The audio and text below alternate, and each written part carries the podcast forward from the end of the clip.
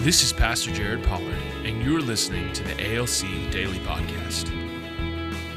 At Abundant Life Church, we believe that every person needs community that leads to encounters that causes growth.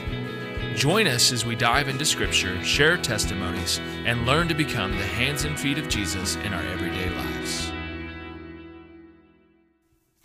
Welcome to the ALC Daily Podcast. My name is Pastor Jared Pollard. And this is Pastor Benjamin Davis. All week long, we've been talking about why you must give your first and best to get blessed. We've talked about staying blessed in Jesus, how your children can get blessed in Jesus. Uh, let's see what else. Just how to get blessed in Jesus. And then today, we're going to be talking about how giving your first and best inspires God to help you in Jesus. It's always good when you get God's help. Yeah, and we chose the title Inspires God intentionally because um, oftentimes people don't think in terms of inspiring God.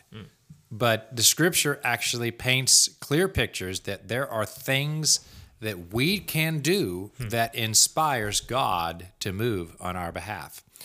And we're going to pull from Exodus 13, verses 15 through 16 to kind of illustrate the point here. Now, this is a conversation that the Lord was telling them to have with their children. So it's, it's what they're supposed to be telling their children when they're relating the story. Again, the story being the children of Israel were in Egypt, they were enslaved. Um, I think probably they were enslaved, not true slavery, but uh, enslaved in labor. Um, You know, so they uh, they were there, and the Lord said, "Israel is my firstborn son, and I will go to extreme lengths to get them out." And the extreme length he went to was after extreme warnings to Pharaoh.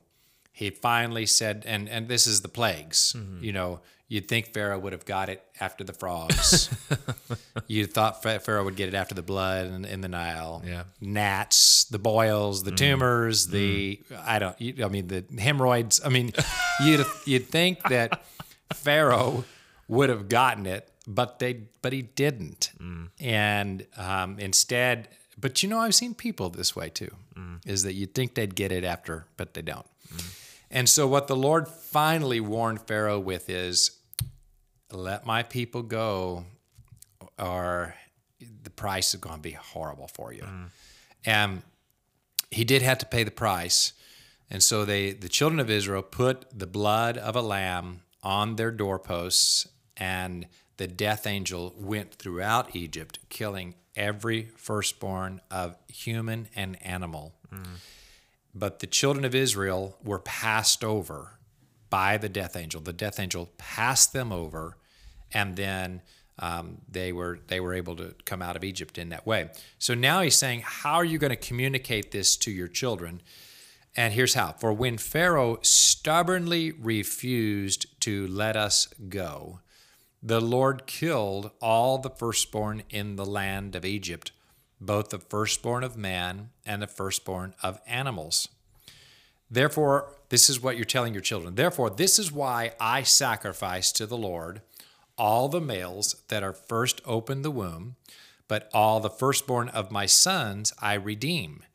It shall be a- as a mark on your hand and frontlets between your eyes, for by a strong hand the Lord brought us out of Egypt. So um, the thinking here is that God did this. He was inspired to do whatever it took to get them out of Egypt. And God is inspired to do whatever it takes to get you out of Egypt, mm-hmm. to save you, you know, mm-hmm. to to get you to come to him, you know, as a savior and as a mm-hmm. Lord.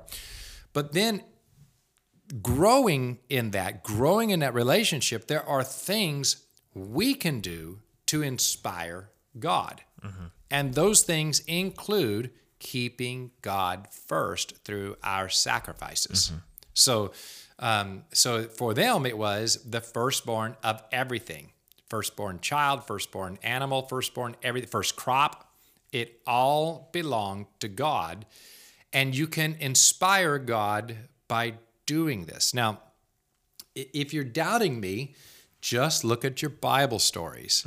Hannah wanted a baby, and she her actions eventually inspired God. ri- right? Mm-hmm. And I could go on, and, and there's a lot of these stories, mm-hmm. story after story of mm-hmm. people who inspired God. Well, Moses inspired. If you continue reading on through Numbers, uh, Moses inspired the Lord several Yeah. times yeah, absolutely. I to mean, not it, it's to not just kill everybody. so so so God is is relational enough Yeah. that He allows Himself to be inspired by our actions. Okay, so let's bring it into 2022 application. All right, you're a Springfield Christian, and uh, how giving your first and best inspires God to help you in Jesus.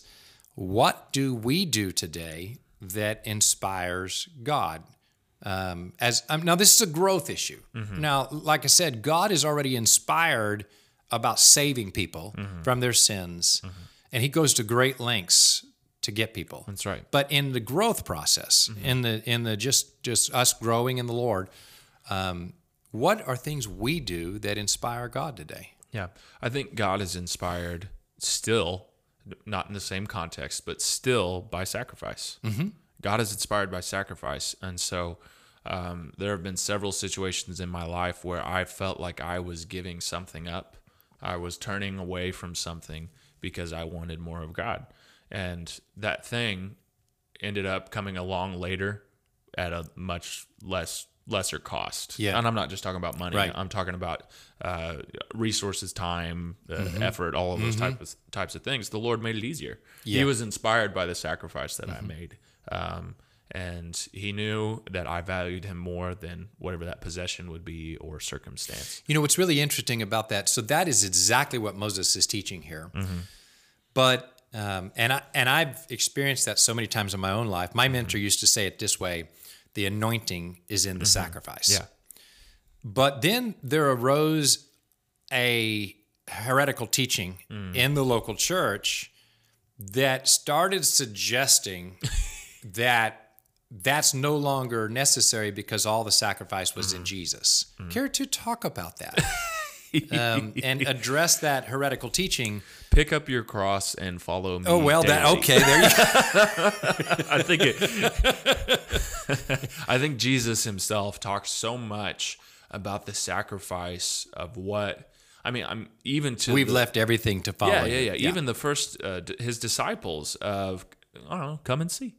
Mm-hmm. He, he'd tell them something like, all right, if you want to, you can follow me. Mm-hmm. You're going to have to leave all of that behind.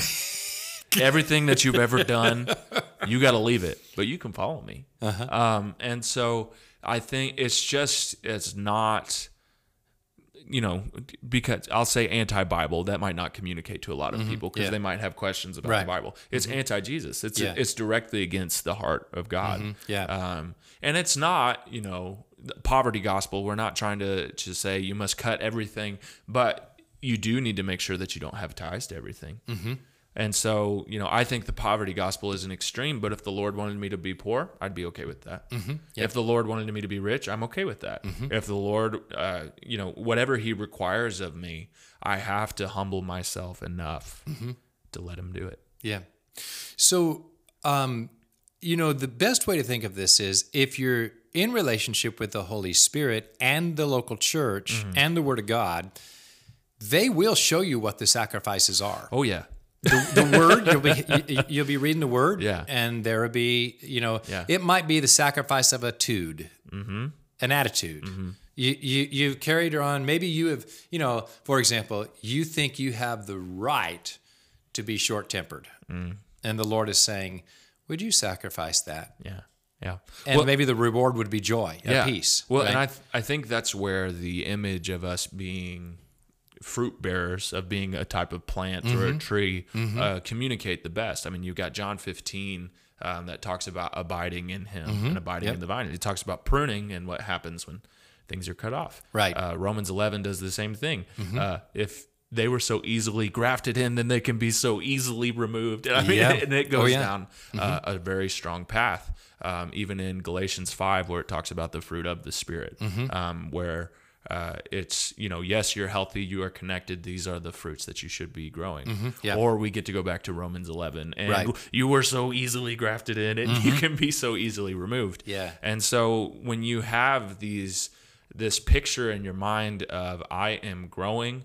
And sometimes a branch is super healthy Mm-hmm. and it just gets too heavy and it has to be cut off. Mm-hmm. I mean, it's just it's just a part of the process. Yeah. Mm-hmm. Or you might need to grow something different in another area. And so we have to get to the point that we trust God enough that the sacrifices are not just for sacrifice. It's Yeah. Mm-hmm. because He has an intention and where it's going. And you might not get to bear that fruit. Mm-hmm. It might be somebody else that bears that fruit Yeah. because of your sacrifice. Yeah. So I want you to think in terms of, as you're listening to this, what is the Holy Spirit saying to you that you need to sacrifice? Mm. What is the Word of God saying to you? What is He trying to inspire you to sacrifice? What are you hearing in your local church mm-hmm. to sacrifice? Usually in the local church, it's time or money. Mm-hmm. And what is he, you know, for some people, just being consistent in a small group is like the biggest sac. You know, people are telling me no. it cracks me up What are they telling you know about? I gotta- about getting in a small group. uh, yeah. And I'm like, you know, uh, you could inspire God if you would. Yep. Um, and uh, so, so what is you know, what is God speaking through your local church that if you would sacrifice this, it would inspire God to help you more in Jesus. And at all times, there's something. Just willingly give that to the Lord, mm-hmm. and the rewards will be extravagant. Thank you for joining us today. At Abundant Life Church, we believe that through community and small groups and encounters with Jesus, you will have growth. Visit abundant.us to learn more about ALC and how to join a small group. You can also join us at our new service times at 9:30 a.m. and still for our live stream or in person at 11 a.m.